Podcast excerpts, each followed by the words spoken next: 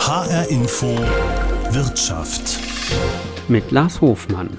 Der dritte März im Jahr dreihunderteinundzwanzig nach Christus gilt als die Geburtsstunde des arbeitsfreien Sonntags.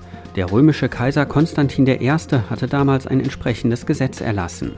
Heute, genau eintausendsiebenhundert Jahre später, ist die Sonntagsruhe im Grundgesetz festgeschrieben. Dabei klagen zum Beispiel Gewerkschaften und Kirchen schon lange, dass dieser freie Sonntag an vielen Stellen immer weiter ausgehöhlt wird. Ende des neunzehnten. Jahrhunderts gab es erste Ansätze, den arbeitsfreien Sonntag in Gesetzen und Verordnungen festzuschreiben.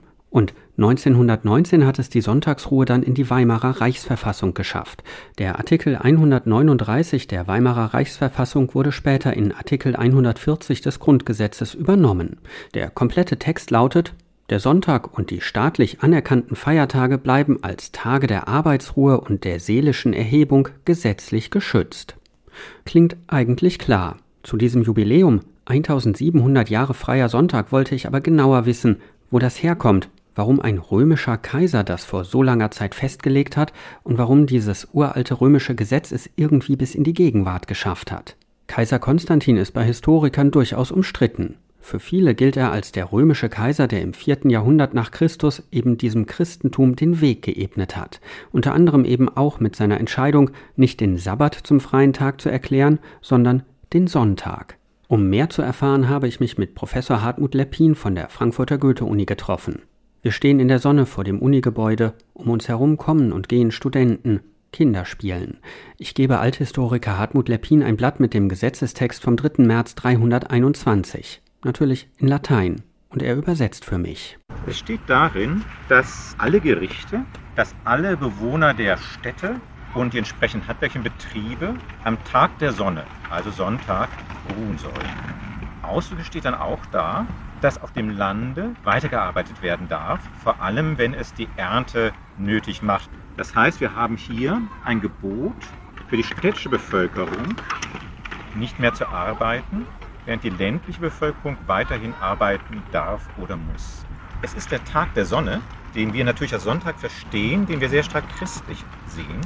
Aber Tag der Sonne war in der Zeit, als Konstantin das Gesetz erließ, dreihunderteinundzwanzig nach Christus, ein Tag, mit dem Christen und Nichtchristen was anfangen konnten. Denn der Sonnengott wurde nach wie vor verehrt. Auch Konstantin bezeugte dem Sonnengott seine Verehrung. Konstantin gilt ja immer als jemand, der dem Christentum den Weg bereitet hat, der sie anerkannt hat und auch ermöglicht hat, dass sie im Laufe der Jahrzehnte und Jahrhunderte zur Staatsreligion geworden sind. Stimmt das so gar nicht? Er hat als erster römischer Kaiser den Christengott verehrt. Und zwar als einen Siegesgott. Das war eigentlich gar nicht vorgesehen bei den frühen Christen. Der Gott der frühen Christen war ein sehr viel stärker auf den Einzelnen hin ausgerichteter Gott. Aber Konstantin interpretierte ihn wie Jupiter, als jemand, der ihn einen Sieg gebracht hatte. Und das hatte Folgen, mit denen er wahrscheinlich nicht gerechnet hatte, denn er fühlte sich verpflichtet, den Klerus zu stützen, er fühlte sich verpflichtet, Kirchen zu bauen und geriet dann auch in die ganzen christlichen Streitigkeiten mit hinein. Aber die Wirkung war massiv. Die Wirkung war, dass damit die Christianisierung des Römischen Reiches erheblich voranschritt. Das heißt, das war gar nicht seine Absicht. Ich vermute mal, seine Absicht war auch nicht der im heutigen Sinne Arbeitsschutz, der Schutz derjenigen, die arbeiten müssen. Was war seine Absicht, diesen Tag der Sonne zum freien Tag, zum arbeitsfreien Tag zu erklären? Es ist nicht ganz leicht zu sagen, was dahinter stand. Es ist sicherlich eine Respektsbezeugung auch vor den Christen. Den Christen wird so die Möglichkeit gegeben, den Gottesdienst zu besuchen. Es ist aber auch ein Zeichen eines fürsorglichen Herrschers, der seinen Untertanen Ruhe gewähren will, unabhängig von ihrem Glauben. Er sagt ja nicht, alle Christen dürfen in den Gottesdienst gehen. Das hätte ja nahegelegen, wenn er ganz streng allein christlich hätte sein wollen, sondern er erlaubt allen, dass sie in den Städten, dass sie von der Arbeit ruhen. Interessanterweise gibt es später noch eine Ergänzung. Da verweist er noch einmal darauf, dass es bloß keinen Streit vor Gericht an einem Sonntag geben sollte. Der Tag solle ruhig sein. Was er aber erlaubt, ist die Freilassung von Sklaven in Kirchen. Die Freilassung war ein wichtiges Zeremoniell. Römische Sklaven konnten damit rechnen, freigelassen zu werden. Und so stand das unter diesem Zeichen. Und dieses Rechtsgeschäft, das war erlaubt, weil es zum Nutzen der Sklaven war und ihnen Freude bereitete. Jetzt ähm, haben Sie auch gesagt, dass an diesem freiem Tag der Sonne manche Arbeiten doch verrichtet werden durften. Nicht nur sozusagen die Freilassung von Sklaven, sondern auch in der Landwirtschaft durfte gearbeitet werden. Bei der Ernte zum Beispiel waren von diesem Gesetz ganze Gruppen ausgenommen, für die es vielleicht nicht galt, die auch am Sonntag arbeiten mussten. Die Bauern waren ausgenommen. Bei den Sklaven wissen wir gerne Genaueres. Es gibt eine gewisse Konkurrenz in der Zeit zwischen Christen und Juden. Die Juden haben den Sabbat geheiligt, wie alle wissen, und da konnten auch Sklaven ruhen. Die Christen setzten sich von diesem allgemeinen Arbeitsverbot ab. Die frühen Christen haben sogar am Sonntag gearbeitet vor Konstantin. Vermutlich war es so, dass am Ende die einzelnen Herren darüber entschieden, ob die Sklaven arbeiteten oder nicht arbeiten, wie wir überhaupt damit rechnen müssen, dass so ein spätantikes Gesetz nicht überall gleichermaßen durchgesetzt wurde. Und ein Sklave hätte nie klagen können auf einen freien Tag. Sagt der Frankfurter Althistoriker Hartmut Leppin. Der Tag der Sonne war also schon damals, im vierten Jahrhundert nach Christus, ein arbeitsfreier Tag. Mit Ausnahmen. Ich komme später nochmal zurück zu Hartmut Leppin. Auch heute gibt es Ausnahmen von der Sonntagsruhe. Und zwar eine ganze Reihe, wie ich feststelle. Im Arbeitszeitgesetz steht zwar, dass an Sonn- und Feiertagen von null Uhr bis vierundzwanzig Uhr keine Arbeitnehmer beschäftigt werden dürfen. Aber dann kommt eine Liste mit Ausnahmen. Zum Beispiel dürfen Not- und Rettungsdienste arbeiten, für die Feuerwehr gilt eine Ausnahme, für die Polizei und auch für die Bundeswehr gilt die Sonntagsruhe nicht. In Krankenhäusern sowieso nicht und auch nicht bei der Behandlung, der Pflege oder der Betreuung zum Beispiel von alten und kranken Menschen. Außerdem darf in Gaststätten, in Hotels oder Pensionen gearbeitet werden. Und in Hessen dürfen in einzelnen Kommunen an bis zu vier Sonntagen Geschäfte öffnen, wenn es einen lokalen Anlass gibt. Das können Märkte, Feste oder Messen sein. Dagegen wehrt sich immer wieder die Gewerkschaft Verdi gemeinsam mit den Kirchen. Horst Gobrecht ist bei Verdi in Südhessen vor allem für den Einzelhandel zuständig. Ich wollte von ihm wissen, ob der dritte März dreihunderteinundzwanzig, also der Jahrestag eintausendsiebenhundert Jahre freier Sonntag, für ihn ein Feiertag ist. Also im Jahr dreihunderteinundzwanzig gab es natürlich noch keine Gewerkschaften, aber es gab zu dieser damaligen Zeit auch schon aufrührerische Elemente, die man vielleicht auch als Interessenvertretung verstehen könnte. Es ist für uns kein Feiertag im Sinne wie Weihnachten und so weiter, aber es ist ein freier Tag, ein arbeitsfreier Tag, der sehr wohl von den Gewerkschaften mittlerweile, nachdem äh, der freie Samstag auch mehr und mehr ausgehöhlt worden ist, tatsächlich schon wie ein Feiertag angesehen werden muss. Denn es ist der einzige freie Tag, der derzeit noch grundgesetzlich geschützt auch tatsächlich arbeitsfrei ist. So gesehen hat dieser freie Sonntag auch nach eintausendsiebenhundert Jahren für Sie noch, ich sag mal, zumindest einen hohen symbolischen, aber auch im Alltag einen, einen hohen Wert? Ja, der symbolische Wert kommt vor allem daher, dass der Sonntag heftig umstritten ist, schon seit vielen Jahren. Und dass wir zusammen mit äh, Kirchen und kirchlichen Einrichtungen und Sozialverbänden dagegen anrennen, dass der Sonntag zum allgemeinen Werktag wird. Insofern ist mehr dahinter als nur Symbolik, weil wir wollen, dass der Sonntag auch faktisch greifbar arbeitsfrei bleibt. Warum ist Ihnen aus Arbeitnehmersicht so ein fester, freier Tag so wichtig? Es gibt ja durchaus äh, schon jetzt viele Ausnahmen. Polizei, Kliniken, in ganz vielen Bereichen muss ja auch sonntags gearbeitet werden. Warum ist Ihnen da so dieser möglichst feste, freie Tag so wichtig? Diese Menschen, die am Sonntag trotz des Feiertags, trotz des Sonntags arbeiten äh, müssen, äh, sorgen dafür, dass wir alle anderen drumherum ein unbeschwertes Leben haben, dass wir uns mit Freunden treffen können, dass wir in Vereinen aktiv sein können, dass wir, wenn wir Gläubige sind, den Kir- die Kirchen besuchen können oder dass wir einfach nichts tun, produktiv nichts tun, nämlich entspannen. Und das ist uns wichtig, weil das der letzte freie Tag ist, an dem der Mensch sozusagen mit anderen Menschen zusammen etwas machen kann. Das ist unter der Woche immer weniger möglich und in den Betrieben, wo es früher ein hohes soziales Leben gab, hochentwickelt, in den Pausen, nach Feierabend, das ist alles durch die Hyperflexibilisierung der Arbeitszeiten völlig erodiert, also aufgelöst und sorgt dafür, dass die Menschen in den Betrieben nur noch wenig soziale Kontakte, vielleicht höchstens am Arbeitsplatz selbst haben. Sagt Horst Gobrecht von Verdi Hessen. Die Liste mit Ausnahmen von der Sonntagsruhe ist aber noch länger. gilt also nicht nur für Polizei, Krankenhäuser oder die Feuerwehr. Musikaufführungen, Theatervorstellungen, Filmvorführungen oder andere ähnliche Veranstaltungen dürfen stattfinden. Außerdem darf in Kirchen, Religionsgesellschaften, Verbänden, Vereinen oder Parteien gearbeitet werden. Auch Sportveranstaltungen dürfen stattfinden, Freizeit-, Erholungs- und Vergnügungseinrichtungen dürfen geöffnet sein, der Fremdenverkehr läuft ohnehin weiter und Museen und wissenschaftliche Präsenzbibliotheken müssen nicht schließen.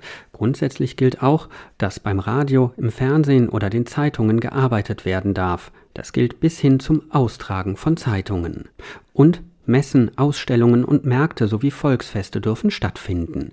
Gerade diese Veranstaltungen dürfen eben auch genutzt werden, um an bis zu vier Sonntagen in Hessen Geschäfte zu öffnen, die eigentlich am Sonntag geschlossen bleiben müssten. Vor allem darum wird seit Jahren auch vor Gericht gestritten. Auf der einen Seite Gewerkschaften und Kirchen, auf der anderen Kommunen und Einzelhändler. Ich wollte deshalb von Franz Josef Rose, Arbeitsrechtler bei der Vereinigung der Hessischen Unternehmerverbände, wissen, ob sich aus seiner Sicht der freie Sonntag nach eintausendsiebenhundert Jahren überlebt hat. Also alt ist die Entscheidung, das ist richtig, eintausendsiebenhundert Jahre alt, das ist schon eine Menge Holz. Die Zeiten haben sich brutal geändert, aber es ist schon wichtig, dass die Menschen, die arbeiten müssen, in der Woche einen Tag haben, wo man, ich sage mal, Muße treiben kann. Und wenn wir aus überwiegend katholischer, christlicher Tradition hier in Deutschland das an einem Sonntag geschehen lassen, ist das schon völlig in Ordnung. Andererseits gibt es natürlich gerade von Unternehmensseite immer wieder Wünsche, die Arbeitszeit zu flexibilisieren, dass nicht starr an fünf Tagen die Woche je acht Stunden gearbeitet wird, sondern dass man das freier verteilen kann. Ist das tatsächlich notwendig, dass man auch mal länger an einzelnen Tagen arbeitet, zwölf, dreizehn Stunden? Also wir müssen unterscheiden, was die Arbeitszeit während oder unter der Woche betrifft und was die Arbeitszeit an einem Sonntag betrifft. Die Europäische Union hat eine Arbeitszeitrichtlinie zum Arbeitszeitrecht vorgegeben. Da ist eine Wochenbetrachtung drin. Diese starre deutsche Grenze von acht oder zehn Stunden am Tag kennt das europäische Recht nicht. Das europäische Recht sagt, wenn in der Woche die achtundvierzig Stunden nicht überschritten werden, können die auf die einzelnen Tage verteilt werden, so wie es denn passt. Da gibt's dann Arbeitnehmer, die mitbestimmen müssen über einen Arbeitsvertrag. Dann gibt's Betriebsräte, die mitbestimmen müssen. Also unter die Räder gerät da keiner. Das ist eine faire Ausverhandlungsfrage. Und ich sage mal, wenn man montags und dienstags gearbeitet hat und dann donnerstags, freitags, samstags, sonntags frei hat, ist vielleicht auch ganz erstrebenswert. Unabhängig davon muss man den Sonntag betrachten. Der Sonntag ist halt ein geschützter Tag, ein sogenannter Feier- oder Sonntag. Da haben wir eine eigene Regelung im deutschen Recht für. Und da würden wir uns nicht eine sehr starke Flexibilisierung, sondern ein bisschen eine Flexibilisierung, vor allem Rechtssicherheit wünschen. Im Moment ähm, gibt es ja die Möglichkeit, an bis zu vier Sonntagen zum Beispiel auch Geschäfte, die sonst geschlossen haben müssen, zu öffnen. Sie sagen, Sie wünschen sich hier ein bisschen mehr Flexibilisierung und Rechtssicherheit. Was schwebt Ihnen da vor? Also wir würden als Hessische Landesvereinigung auf keinen Fall mehr als die vier Tage pro Jahr fordern. Da gibt's andere, die mehr fordern, wir nicht. Wir sagen, wir haben ein christliches Herkunftsland und da muss man den katholischen und den lutherischen und sonstige Glaubensmöglichkeiten auch entfalten lassen können. Aber die vier Sonntage pro Jahr, die das Gesetz gibt, die hätten wir nicht flexibler, aber rechtssicherer. Das bedeutet, der in Paragraph sechs Hessisches Ladenöffnungsgesetz verankerte Anlassbezug, wo steht anlässlich von Märkten und Messen und unter gewissen Besucherströmen, die gemessen werden müssen, kann entsprechend geöffnet werden. Da würden wir uns Rechtssicherheit wünschen, dass dieser Anlassbezug entfallen würde. Wir würden äh, wünschen wollen, dass in Absprache zwischen den Kommunen und dem Einzelhandel praktisch von den zweiundfünfzig Sonntagen im Jahr vier sich rausgepickt werden können, die dann aber anlasslos geöffnet werden dürfen. In den letzten Jahren gab es ja immer wieder Versuche, einzelne Sonntage ähm, zu öffnen, sind oft dann vor Gericht äh, gescheitert. Äh, die Gewerkschaft und auch die Kirchen hatten da in der Regel ja gegen geklagt. Also dieser Streit, den gibt es ja schon ein bisschen länger. Jetzt gibt es aber auch bei Arbeitnehmervertretern Befürchtungen, dass der Sonntag weiter ausgehöhlt werden soll als arbeitsfreier Tag, beispielsweise dadurch, dass er zunehmend auch online bestellt wird. Da sagen Sie aber ganz klar, weitere Aushöhlung darf es nicht geben, auch aus Unternehmenssicht? Also, dass es das nicht geben darf, das weiß ich nicht. Die V A U, die Hessische Landesvereinigung, fordert über die vier Tage, die im Gesetz verankert sind, keinen weiteren Tag. Aber der Tag oder die vier Tage, die sollen dann deutlich einfacher gestaltet werden dürfen, weil Sie haben völlig recht, die Kirchen haben geklagt, die Gewerkschaften haben geklagt und dann wurde im einstweiligen Verfügungsverfahren kurz vor knapp das wieder gekippt. Das bedeutet, das Unternehmen hatte Vorbereitungen getroffen, hatte sich mit den Mitarbeitern geeinigt, hatte zur Not mehr Vergütungen ausgelobt. Die Mitarbeiter hatten den Sonntag dann als Arbeitstag verplant und dann wurde das fünf Minuten vor Toreschluss alles wieder gecancelt. Und das ist genau das an Rechtsunsicherheit, was wir nicht brauchen. Also da würden wir uns wünschen, dass der Anlassbezug weggeht und man dann wirklich nur vier Sonntage im Jahr, aber die dann relativ in Ruhe und dann auch durchplanen darf. Dieser freie Sonntag sorgt ja auch dafür, dass Arbeitnehmer sich äh, ja, erholen können, im Grunde genommen dann auch produktiver sind, wenn sie wieder ähm, zur Arbeit kommen. Würden Sie so gesehen nach eintausendsiebenhundert Jahren Kaiser Konstantin ein Denkmal setzen? Also ein Denkmal, so gegen Denkmäler spricht sich die V A U eigentlich aus. Wir meinen, dass die Idee des Sonn- und Feiertagsrechts schon die richtige ist. Man braucht Ruhe, man braucht Muße, man muss auch seinen Glauben leben dürfen. Das wollen wir als Wirtschaft nicht kaputt machen, weil ähm, Sie haben es völlig zu Recht gesagt, der Mitarbeiter muss motiviert sein, die Mitarbeiterin muss Spaß an der Arbeit haben. Und wenn ich solche Grundfeste zerstöre, dann glauben wir auch, dass diese Motivation verloren geht. Und deswegen würden wir meinen, dass der Sonntag schon zu Recht ein Feiertag und ein Ruhetag ist. Aber die vier Tage, die wir uns wünschen würden, die hätten wir gern rechtssicherer. Sagt Franz Josef Rose von der Vereinigung der Hessischen Unternehmerverbände. Er will den freien Sonntag zwar weitgehend beibehalten, ein Denkmal für Kaiser Konstantin will aber nicht errichten. Der Streit um die Sonntagsöffnungen wird also weitergehen. Sonntags darf auch bei Verkehrsbetrieben gearbeitet werden, leicht verderbliche Waren dürfen transportiert werden. Für die Energie- und Wasserversorgung gelten Ausnahmen, genauso wie für Abfall- und Abwasserentsorgung. In der Landwirtschaft wird gearbeitet, Tierhaltung ist möglich, genauso die Behandlung und Pflege von Tieren. Außerdem darf auch das Sicherheitspersonal im Bewachungsgewerbe arbeiten. Horst Gobrecht von Verdi sagt angesichts so vieler Ausnahmen, aus seiner Sicht würde die Sonntagsruhe seit Jahren angegriffen und ausgehöhlt. Die verkaufsoffenen Sonntage stehen natürlich vor allem im Blickfeld auch der öffentlichen Debatte. Die einen sagen, der Sonntag kann für verkaufsoffene Sonntage genutzt werden und wir sagen, das wollen wir nicht im Sinne der Beschäftigten, im Sinne der Sozialpolitik. Der Versuch, den Sonntag auszuhöhlen, ist so umfassend, dass wir quasi nur hinterherlaufen. Zwar nicht völlig erfolglos, sondern auch mit guten juristischen Argumenten mittlerweile gegen den verkaufsoffenen Sonntag und sogar Sonntagsarbeit bei Amazon vorgehen können. Aber es ist natürlich eine, an manchen Stellen eine Sisyphusarbeit, weil äh, wir können nicht gegen jeden verkaufsoffenen Sonntag klagen. Und wenn wir dann für fünf verkaufsoffene Sonntage klagen, haben wir fünfunddreißig andere nicht berühren können. Aber es ist nicht nur der verkaufsoffene Sonntag. Wir haben eine Aushöhlung des arbeitsfreien Sonntags schon sehr lange in der Industrie, wo es Kontischichten gibt, die sieben Tage pro Woche abdecken. Wir haben auch die Versuche im Großhandel, beispielsweise sonntags, nachmittags die Läden zu beliefern. Das haben wir auch in der Lebensmittelproduktion, die gezwungen werden vom Einzelhandel, möglichst früh montags schon die äh, Regale zu bestücken. Also wir sehen den Sonntag angegriffen an vielen, vielen Stellen. Kommt da auch noch dazu, dass ja zunehmend online bestellt wird, und zwar eben auch am Wochenende und auch am Sonntag, dass diese Bestellungen auch am Sonntag, ob in Callcentern oder wo auch immer, bearbeitet werden müssen? Aufgenommen werden die Bestellungen in der Regel sonntags oder ist auch möglich, Sonntagsbestellungen aufzunehmen. Aber die Online-Händler, wenn es jetzt nicht gerade um Amazon geht, sagen immer wieder, die reguläre Arbeit der Bestellungsbearbeitung läuft erst ab dem Montag, weil sie keine Ausnahmegenehmigung für Bearbeitung am Sonntag oder eine Auslieferung und so weiter haben. Also insofern ist das eine wohlgehütete und weit verbreitete Mehr, dass gerade der Sonntag dem Onlinehandel, ausgenommen jetzt, dass Bestellungsaufnahme ist, besonders große Früchte bringen würde. Was aber noch für Hessen besonders gilt, ist, dass sonntags keine Callcenter arbeiten dürfen. Wir haben ja ein Verfahren zweitausendfünfzehn beim Bundesverwaltungsgericht geführt gegen die Bedarfsgewerbeverordnung der hessischen Landesregierung. Und dort wurde ganz klar neben anderen Bereichen auch gesagt, dass Callcenter sonntags nicht arbeiten dürfen. Heißt das einfach, das Problem, dass am Sonntag nicht gearbeitet werden darf, äh, beispielsweise eben in Callcentern hier in Hessen, wird in Callcenter außerhalb von Hessen verlagert? Genau so ist es. Also zum einen gibt es natürlich die elektronische Bestellannahme und zum anderen gibt es natürlich Callcenter, die außerhalb Hessens in anderen Bundesländern sind oder sie befinden sich bereits im Ausland. Herr Gobrecht, eintausendsiebenhundert Jahre freier Sonntag, am dritten März dreihunderteinundzwanzig hat der römische Kaiser Konstantin I. mit einem Edikt zum ersten Mal den Sonntag für arbeitsfrei erklärt.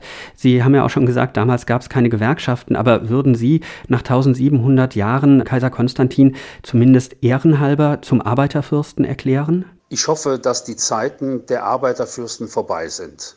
Wir brauchen keine Fürsten, wir brauchen auch keine Säulenheiligen in der Gewerkschaft, sondern wir brauchen Menschen, die sich für die Interessen anderer Menschen und für ihre eigenen Interessen einsetzen.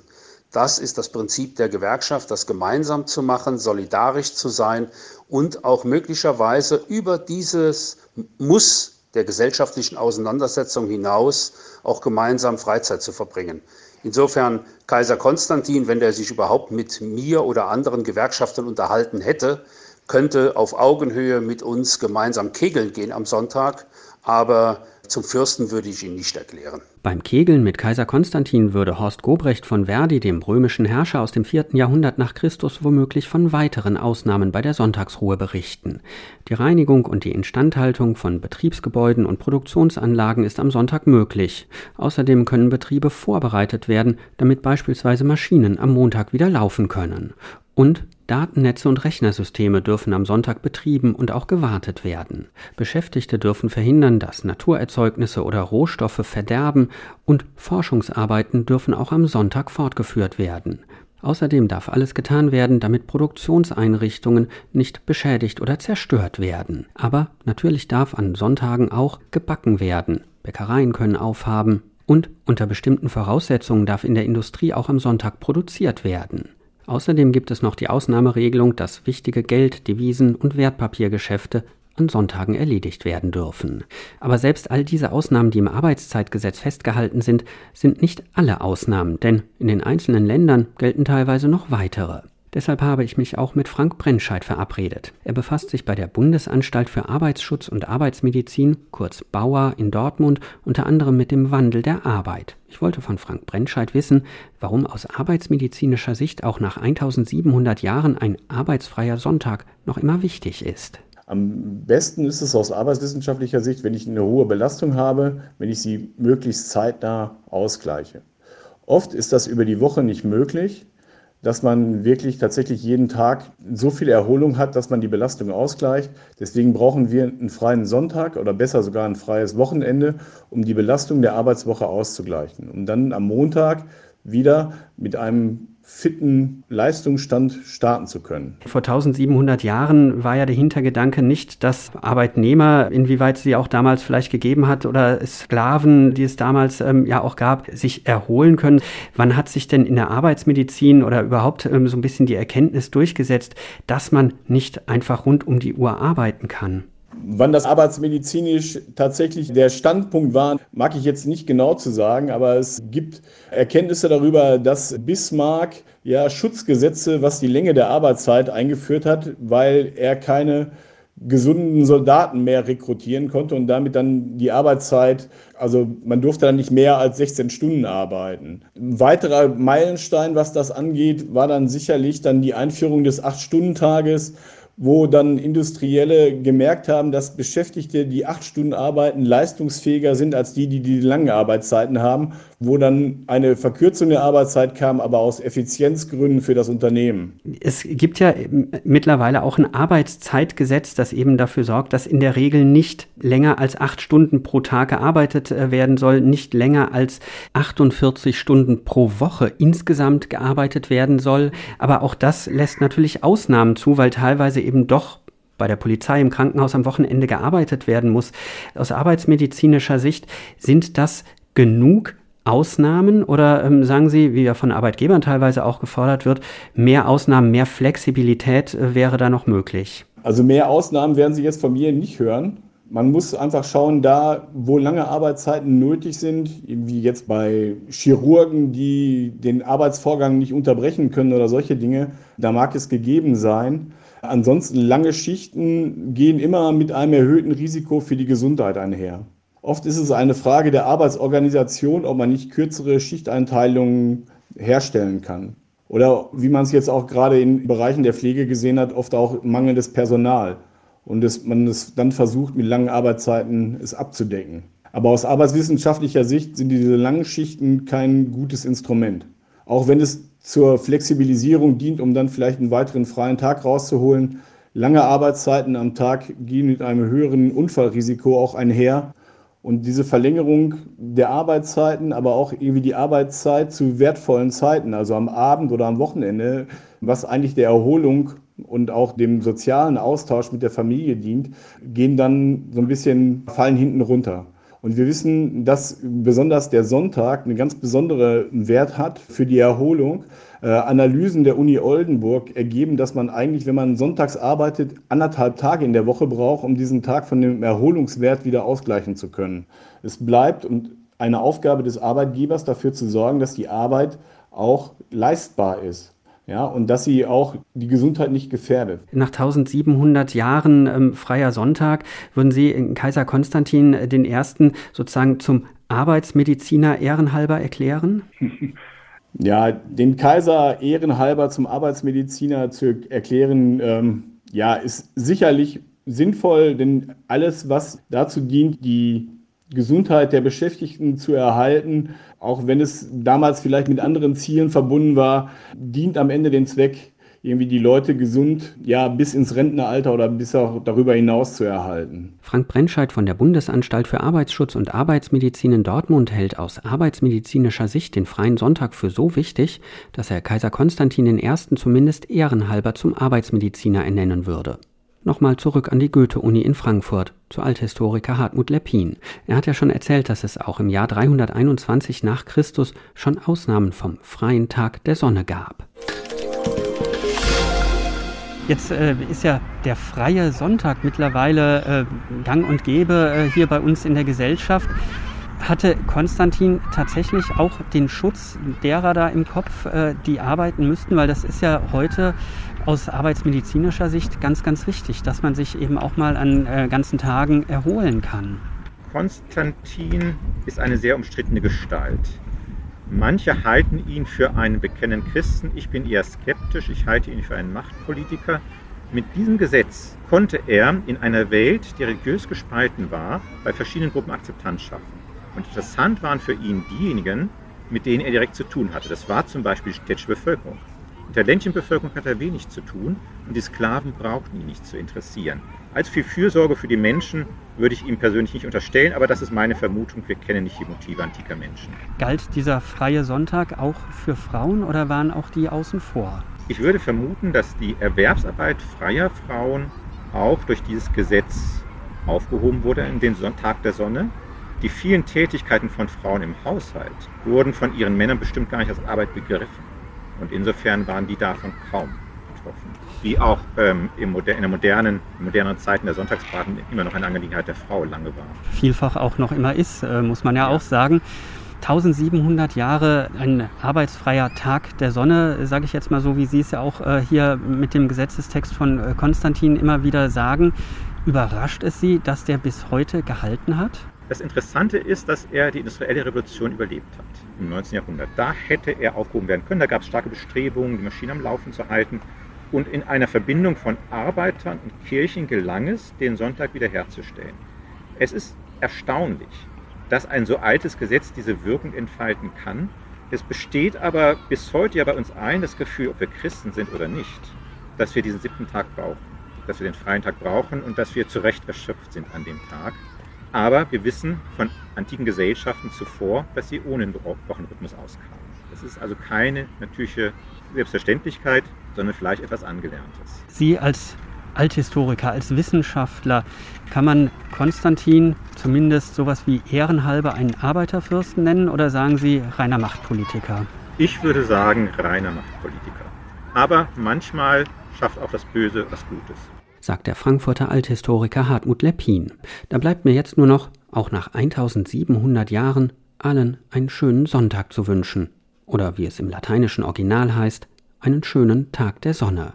Mein Name ist Lars Hofmann.